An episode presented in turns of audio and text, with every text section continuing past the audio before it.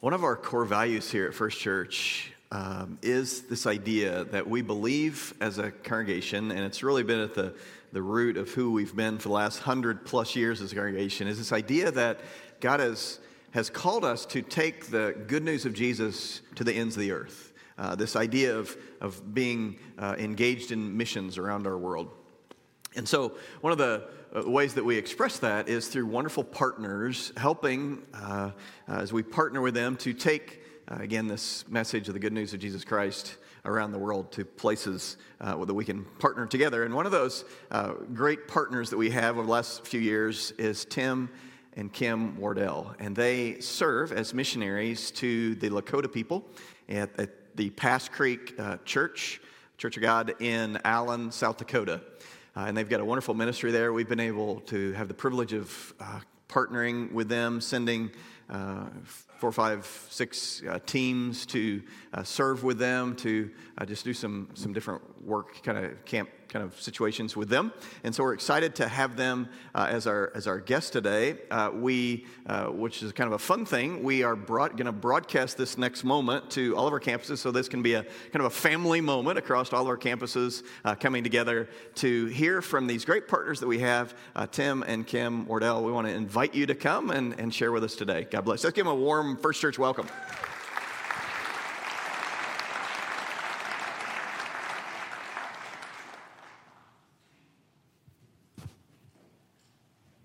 Good morning. Oh. He honey wash day. Chante wash day na pay chi usapo. Machepi api Tim Wardell. Lakota machepi api tatanka ska.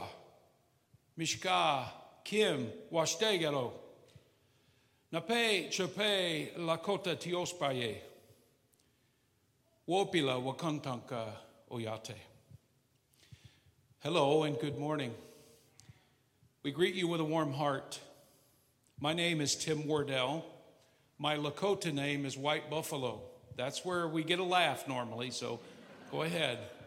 We had a guy in our Spanish, uh, Spanish group that comes and visits every year and he says, he started dying laughing when he found out my name. And I said, Daniel, what's so funny? He says, Well, you are big and you are white. I don't know what's so funny about that, but, but anyway, so uh, my name is White Buffalo. Um, this is my good wife, Kim. And we greet you, bring greetings to you from the Lakota people. And we thank you, family of God, for your hospitality and your generosity to us. We do. We are so grateful to be here this morning. We've longed for many years to come and visit with you here in your home, and we're grateful for those of you from your church who have come and visited with us. When Tim and I first moved to Allen and began to form Bridges of Hope Ministry, um, we talked about how what our vision might be and what our purpose there might be. And as we learned the Lakota culture, we were introduced to the concept of the medicine wheel if those of you have any familiarity with indigenous tribes, they use the medicine wheel, a circle divided into four parts, to kind of framework their view on life and God and culture. And so we did the same with the ministry. And so one of the first of those four parts for us was what we call a ministry of presence. And Tim's going to share a few stories that kind of explain that. A couple of examples. When we say ministry of presence, what we're talking about is you know, eh, to be a ministry of presence, you have to often put yourself in some uncomfortable places. You have to be willing to go places that other people won't go.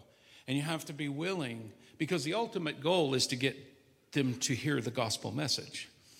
And so I was invited into a sweat lodge, what we call an inipi. And I don't know if you know, but there's a dome that's covered with buffalo hide, and there's rocks that are poured in, put in there, and the more rocks there are, the hotter it gets. So I was invited to one, and after much debate and talking to some of my mentors and colleagues, I, I came to the conclusion that the Lord would want me to go there. So I went in and I showed up in a flannel shirt and blue jeans. Not very smart, but I showed up, and after a good laugh from all of them, they said, Brother, you might want to take your shirt off and go into the Inipi with your jeans. And I said, Okay. So we go in, they light, the, they bring the rocks in. The firekeeper brings the rocks in, and they close the door. They bring that buffalo hide down. and it's pitch dark. One of the things they say, if you need to go out, you say, Mitakie oyasin. And so I'm, after two seconds with the door shut, I, it's dark and it's about 400, 300, 400 degrees in there, and I'm starting to panic. Jim Cross, who acted in Dances with Wolves, is sitting there right beside me. And he's the of the Poor Bear clan, and he's leading this thing, and and he's a big guy. And I start to panic, and so I try to say the word, and I can't. Mataki, waki, whatever. I'm just trying to say whatever would come out of my mouth.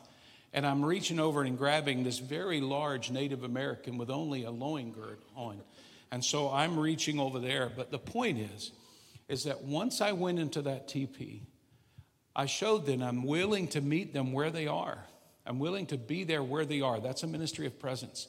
And it broke down a lot of walls and a lot of barriers. Another quick example was invited to um, the Sundance. The Sundance is one of the seven sacred ceremonies, as is the Sweat Lodge. And you're invited to come and, as a guest, you have to sit in a certain area I'm the only Christian pastor that has ever shown up to this Poor Bear Clan um, sweat, uh, Sundance. Thank you. And so they tie, they cut up a bone and sharpen its edges and pierce the skin, and then tie a rope from the bone to the tree in the middle of the tree. The tree is covered with ribbons uh, representing prayers of the many people. And these dancers are to stay pure for a year, uh, no alcohol, no, no drugs, nothing, nothing uh, that would keep them from being in right relationship with the Creator. And then they come and they dance for three days, only can have water. And they dance until the piercing breaks through the skin and they shed blood, and or until the third day and they finally just unhook them. And I was invited to this, and as I was leaving, there was a band of natives, a Lakota, around a Dodge pickup truck. And I thought, well, this is the end of my life. And I'm walking over there. And one of them that I was familiar with says, Pastor, what are you doing here? I said, Well, I just wanted to come and see for myself. I just wanted to come and see for myself. I didn't want to believe what other people said. I wanted to see it for myself so that I could make my own assessments. And they all hugged me. I got bro hugs and and I left and I was asked to come back the next year. And I was able to go to Jim Cross, the one at Inipi and the Sundance, and say, Brother, I won't be, no, but I appreciate the invitation, but I don't need to come back. I wanted to come to show honor and respect to you, but I don't need to watch people shed blood. My Savior, Jesus, died on the cross once and for all. His blood was shed for me once and for all. And I was, uh, it afforded me the opportunity to share the gospel with him without throwing it down his throat. You know, we think there's God and then us Christians and all the peasants, right? We don't have it figured out. In fact, the more I get to know him, the less I know about him. And I want to know more. And so the ministry of presence is a way of inserting yourself into the culture, including yourself, being there, and just being part of the environment. Another aspect of the culture that we work with is extreme poverty. The Lakota people live in extreme poverty on the reservation. And often the response to poverty is pull out what in, was is in your pocket and, and give it to somebody. That's what feels like it's helping. But as we prayed and as we worked, we came to realize that sometimes that kind of helping actually hurts the people because it keeps them in a position of dependency. And so I had gotten a call one day from one of the teens that I worked with, and she said, Hey, Kim, can you help us out with some groceries? We got all these babies, and everybody's hungry. And I said, Yes, but I have a question. Does your mom still bead? Last I knew, she did some beautiful bead work. And she said, Yeah. And I said, Could she bring some of her bead work and let me buy it from her? And with that money, they were able to go buy groceries and then I turned around and I sold the beadwork so I could help the next person. And that interaction gave birth to what we now call the Lakota Trading Post. Everybody here is in shopping mode. Some of you, I'm sure, are shopping on Etsy. We have, in this last year, we formed a nonprofit. One of my board members is sitting over here this morning. And we have an Etsy store where the thousands of dollars of indigenous artwork that we purchase is then resold and that money turned back in to purchase the next person's. We're also in the process of coordinating with the local colleges to do trainings where the people can sit and learn how to open their own Etsy store. And so that's a different version of helping. It's one that calls out the dignity that's in each person because I believe that God has equipped each one of us with what we need to give Him glory and to take care of our families. The third part of our, our wheel is building meaningful relationships. And that sounds logical, we do that all the time, but I'm here to tell you that building meaningful relationships can be very painful. You open yourself up, you have to be vulnerable. Sometimes you have to be very transparent. And one of the most open moments we have had in our time there is in 2017 when our 23 year old son came out to visit us and three days later committed suicide. And that moment, not only was it painful for us as parents, but that moment allowed the Lakota people to see a need that we had and to come around us and want to meet that need because the Lakota people know grief. And so we were surrounded by people who wanted to come into our space and offer us comfort and offer us support. And then in turn, we could, I could turn to the ladies that I was working with and say, Will you walk with me in this journey of grief? You're familiar with it, I'm new to it. And together, can we figure out how God promises to walk with us? When we grieve, and it opened up the most powerful Bible study that we've had. Our son was 23, Caleb, and he was a United States Marine. Hooah. And he uh, was suffering from PTSD, and uh, he came to visit us and uh, died by suicide. And earlier, I had been adopted into um, a family and been given and went through one of the seven sacred ceremonies, making of relatives. And my adopted sister, Melissa Yellowboy, came and she said, The reason all these people are here are not just to console you, but to find out if what you've been telling us for the last year. We got there in September of 2016. Our son passed away in August of 2017. And so we had almost a year to witness to these people and, and bring the comforting words of God. A funeral, as Pastor knows, is not a place to preach people out of hell. It is a place to bring the comforting words of Christ and the promises that are made for those who place their faith and trust in Him. And so, um, my sister came and she said, "I wanted to. We wanted to see all these people. It's two thirty in the morning when we got the news, and all these people wanted to see if what you've been telling us for almost the past year, and all these people you've helped us bury, do you really believe it?" And I think that's what people are looking for: is authentic Christianity. You either, when you talk it, you walk it.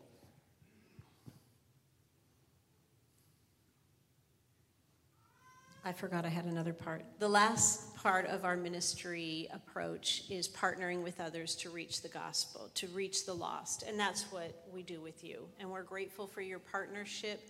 And Tim's going to share a little more about that partnership. So, very quickly, uh, you, you have been partners with us for about two years now. And in that two years, five times, a group of men um, have, who have mastered the scripture that says Christians are peculiar people. They have mastered this. That was that. Now that was a good joke. Come on. So there's five or six guys that come out. They've come out and they've worked on Carol Badhand's house, a, a single woman with children in her house and grandchildren, and and as they will attest to you, she was very cold toward them at first, but when she saw the love that these men demonstrated through their acts of service, um, she left. She gave them huge hugs, and she understands that no, she knows when they're coming, and she wants to see them. So we we partner with you. You come out, and these men have not only gone in and served the Lakota people, but they've served us. We run a ranch slash home, uh, a farm. Uh, and my chore, she gives me a honeydew list this long. And those guys come and knock it down about halfway. And it's a good thing, but it's a bad thing because she sees it gets done and then she puts more on the list. And the list just goes on and on and on. But these men, Jim Clark, Mike Nitz, are they both here? Okay. Jim, would you come up, please? There is a ceremony that the Lakota uh, do. We gave this quilt already to Jim, uh, not only in the first service, but before. And uh, the, essentially, the Lakota people honor, they show honor. And the way they show honor is they simulate uh, what they used to do back in the old days. They would take buffalo hide, one of the greatest things that they had, one of the most expensive things, and they would put it around someone that they honor, that they are grateful for, and they would say, Wopila Kola. Um, and Wopila Tonka, God, for this gift of friendship. And so Jim has received this quilt now three times. and he's and he's only cried twice. He hasn't cried on this time yet, but but we we give this blanket in honor of Jim and the crew that comes out and gives so much to us, and in honor of Pastor David and the rest of the staff of First Church and all the satellite uh, locations. How grateful, how thankful we are that you love us enough and you think enough of us to send these kind of people to us to help us. So, Wopila First Church, thank you.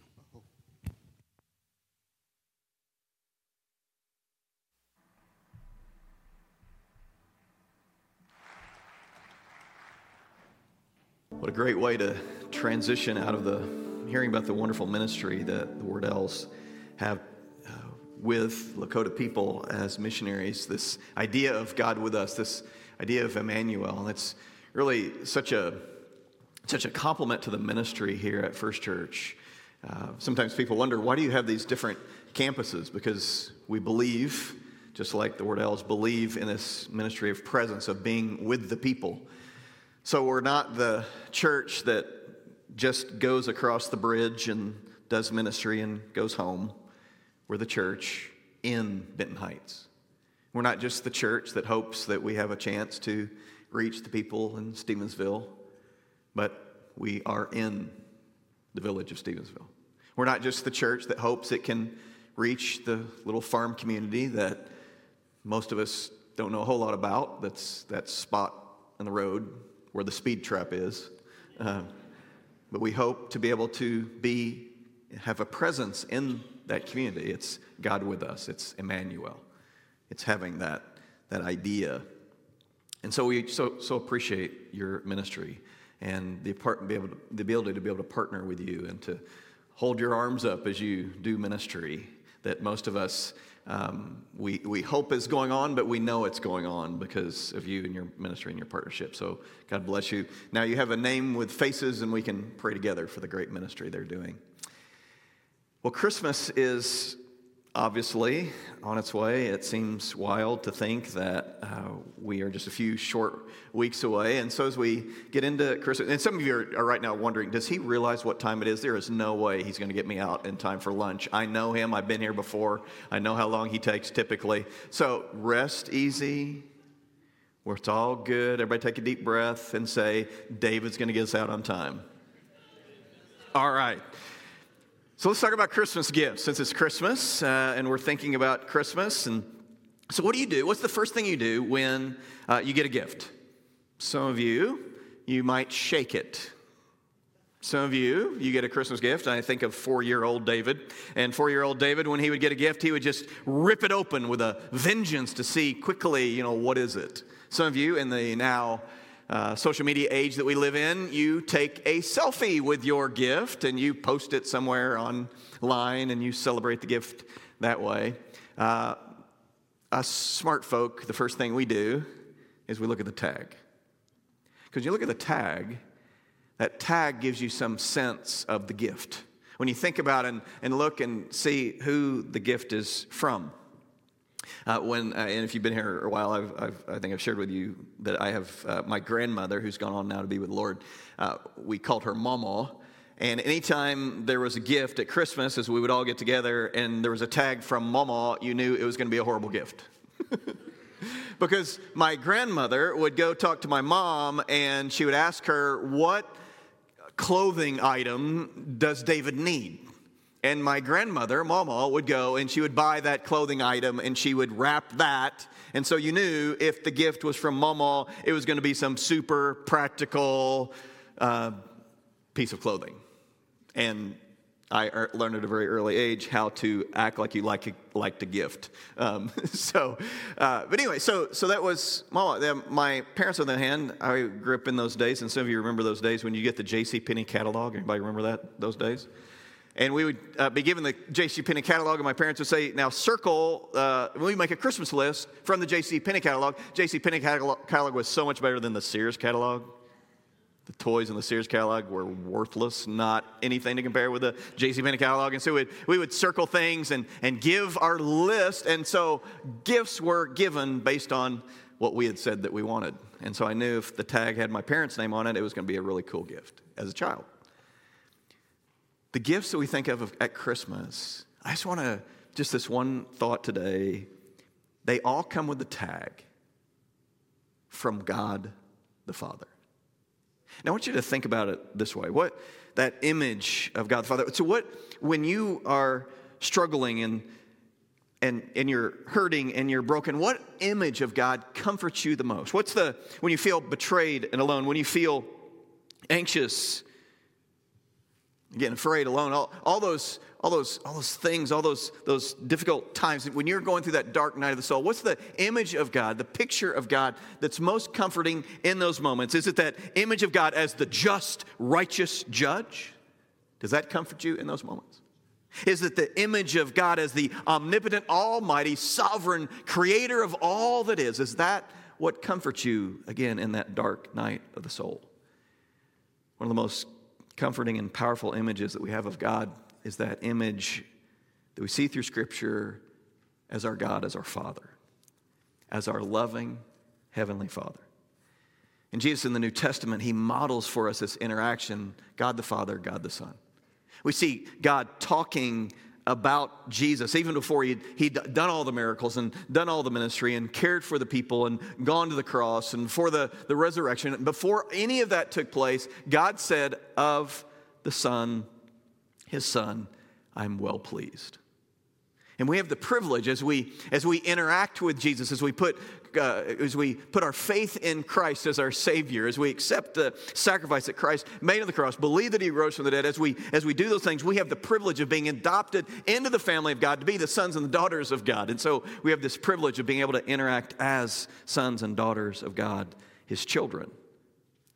And so today, just for a few minutes, as we introduce this new series, Father Christmas, let's just think about God as Father. He's the one that gives every every gift that we're going to talk about, and we'll go through the Christmas story and we'll see these different pieces of the Christmas story that just remind us of the gifts of peace and love and joy and all those things that we see typically in the Christmas story. But let's be reminded of where what is on the tag of all of those things through the person of Jesus Christ, made possible through the person of Jesus Christ, given by God the Father he is the great gift giver.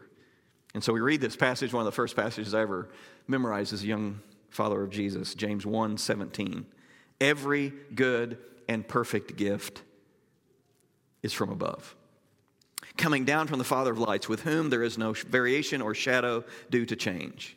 And so, what, what James is telling us is that our Heavenly Father is the great gift giver. What's that phrase? Every good, good in the Greek is just translated things that are desirable, things that have positive qualities. And then he says every good, not just good, but James says every perfect gift. That word, again in the Greek, means something that is totally complete. It's without defect, without blemish. And what are the gifts that God gives? They are good and they are perfect.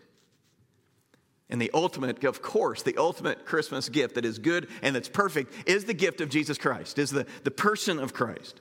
Just like if you watch a game today, a football game today, if you watched one last night, probably in the end zone of those of those games, uh, as they're kicking a field goal, you're going to see John three sixteen, that reminder that God has given His gift of Jesus. For God so loved the world that He gave His only Son, that whoever believes in Him will not perish but have eternal life. And so he gave, he gifted. The tag says from God the Father, he's the good and he's the perfect gift. And it's eternal. He gives us eternal life in Christ. So it's that gift that keeps on giving. We have the gift of eternal life. Now, some gifts, when we give them, are good and they feel like almost perfect in the moment. We either give them or receive them and they're just great for, for a temporary period of time, and then for too long, we're hauling them out to the garage and putting them on the table for the rummage sale. Or we're putting them in a box and taking them to Mosaic or taking them to, to Goodwill because the good and, mm, well, it's not so, so perfect anymore. But not so with Jesus. He is the good, He is the perfect gift from the Heavenly Father. It's a good and perfect gift that comes down from the Father, James says, of lights. Think about it. Think about that phrase, the Father of lights. It's reminiscent of that descriptor that we see of, of God the Father, the Creator God. Reminds us of that. Reminds us that in Genesis it says that, that He spoke this world into existence and that he, that he, when He said, Let there be light, just by His very word, there was light. It was so. The power of God. The power of God that, that fuels the stars and the moon, the sun, that powers everything ultimately from God the Father. He is the father of lights. He is the author of lights. And what do you, what do you, what do you, when you think of when someone says that they're the father of something? So the Wright brothers are the father of aviation, or, or Thomas Edison is the father of the light bulb, and God is literally the father of all of it. So every time this Christmas season, every time that you look at your Christmas tree, if you put one up in your home, and you see those lights, remember that God is the Father of lights. When you drive around and you ooh and you all at the, at the houses that the people took all that time, uh, don't drive by the Colps, you won't see any of those cool lights. Um, I'm a light Scrooge, Crystal knows. but when you see those other great houses, be reminded of He is the Father of lights. Or when you come to a Christmas Eve or a Christmas Eve Eve service and you light that candle, be reminded that He, God, is the Father of lights. He is the, he is the source. He is the one. He is the one that makes it all possible. Think of our Heavenly Father, the Father of salvation, the Father of Jesus, the Father of eternal life. And then that final phrase, with whom there is no variation or shadow due to change. I think we'd all agree that we live in a world that is constantly changing. Crystal wrote about that. If you get the newspaper, she wrote a column uh, this week to that, to that effect. Did a great job of talking about the change that we experience. I think in my own life, I think as I grow older, you know, the things that are changing. I now go to sleep and everything feels really good. And then I wake up and things that weren't aching when I went to bed, somehow when I just laid there over the course of six or eight hours or whatever it is, now I wake up and things like ache. Why is that? I now have to read with glasses. I have to have glasses to read. Things change. Now I have, I have these little boys that used to run around the house, and now these little boys have beards. My sons.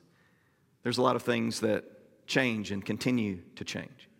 And not just the, the personal things, but we think about our world. Think, just think about in the last decade. I was just trying to think about some of the things that have changed. Think about how, how uh, uh, social media has changed things. Think about how COVID has changed things over the last few years. Just think about tipping, how that has changed.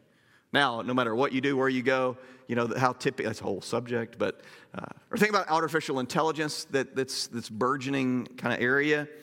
And James reminds us in all of the midst of this change that changes all around us in our world, that in the midst of all of that, what does, it, what does James say? Our God does not change. We don't have to wonder about if our amazing God that loved us yesterday or loves us in the moment, will he continue to love us? Will he continue to show us mercy and grace, or will he change his mind? He won't. Will his standards and what Scripture said is right and true, the, these standards for, for, for, for, for, for good, these values, these moral standards, are they going to change because our culture changes? Is God going to change his mind about what he thinks about certain things? And again, the answer is the foundation that you're standing on, based on God's word, does not change. He does not change. There's no outside force, there's no situation that is going to change that's going to make God not want you to be in a relationship with you not want to love you. And, and we think about past, present, and future, that our God does not change. That's who our Heavenly Father is. That's who He was, who He is, and who He will be. James says there is no variation, there's no shadow of His changing. And so as we kind of just wrap up and we turn our attention in just a moment to take communion together and to remember Jesus and remember this wonderful gift. What, what do we need to remember this first Sunday of Advent, real quick? The first is, based on what James says, we just need to remember that God gives amazing gifts. James reminds us in this passage God gives amazing gifts. He's not like your weird uncle that wants to regift things and give you something you don't want. That's not our God. God gives good, He gives perfect gifts. And the ultimate example of that is Jesus.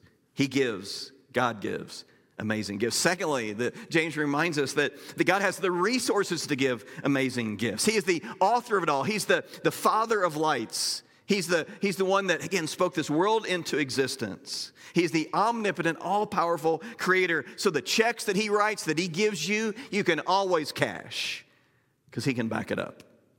He has the bank account to back up every gift given, past, present, future. God has the resources to give amazing gifts. And the third thing, God will continue to give amazing gifts. He doesn't change. He's given great gifts, He gives good gifts, and He will continue to give those good and perfect gifts. You can count on our God. Into eternity, His good and perfect gifts, He will continue to give them to us. Invite our worship team to come back up. We have a tag on all the gifts that we think that God gives us at Christmas. And each one of those gifts the joy, the peace, the love, salvation that's offered us through Jesus, given to us by, from God the Father. Your Heavenly Father, He's the one that gave them all. And that's the amazing news that has been given. And so today we have the privilege as we take communion together. And by the way, on every subsequent Sunday leading up to Christmas, we're going to take communion together. And we're just going to pause in our services, and we're just going to remember Jesus. And we're going to celebrate the gift that is Jesus. We're going to celebrate the gift. We're going to celebrate what he did for us the bread that will represent the body of Christ, the cup that represents the blood of Jesus shed for us. And so, as we take communion today, we've got it at the corners here in the front of this room. And so, we're going to we're going to just sit and we're going to have give you a chance to just process and think about and come when you're ready and kneel and take a take the the elements. If you need to we have somebody that will walk around. If you can't kneel or come forward we'll, we'd love to help you with that. And just take your time and let's worship our god during this final song. Let me read this let me read this passage that reminds us of what communion represents what the last supper lord's supper represents for us for i see from the lord what i also delivered to you that the lord jesus in the night that he was betrayed took bread and when he had given thanks, he broke it and said, This is my body, which is for you. Do this in remembrance of me. And in the same way, he took the cup after supper, saying, This cup is the new covenant in my blood. Do this as often as you drink it in remembrance of me. For as often as you eat this bread and drink this cup, you proclaim the Lord's death until he comes. And so this is the Lord's table, it's not ours. And so if you're a follower of Jesus, we would ask you and we would invite you to come and take communion with us you're welcome. Father, we love you. And we pray, Father, in Jesus' name. And Father, that one that you gave us, Jesus, makes our salvation possible. And so we pause and we look within, Father, and we prepare our hearts, God, and we look and see if there's anything within us that we need to confess before you today, that we need to get right before you today. And maybe someone's here for the very first time that just is making that decision right now to invite Christ to be their Savior. I pray, Father, that you just set them free from the bondage that, of this world and sin that, that just plagues us. And God, thank you for the forgiveness that is offered through the person of Jesus Christ. Thank you for the eternity that you give us as we put our faith in your Son. And God, we are reminded of that as we take the bread and we take the cup. Remember the sacrifice of Jesus and what this gift means to us. We celebrate it and we pray in Jesus' name.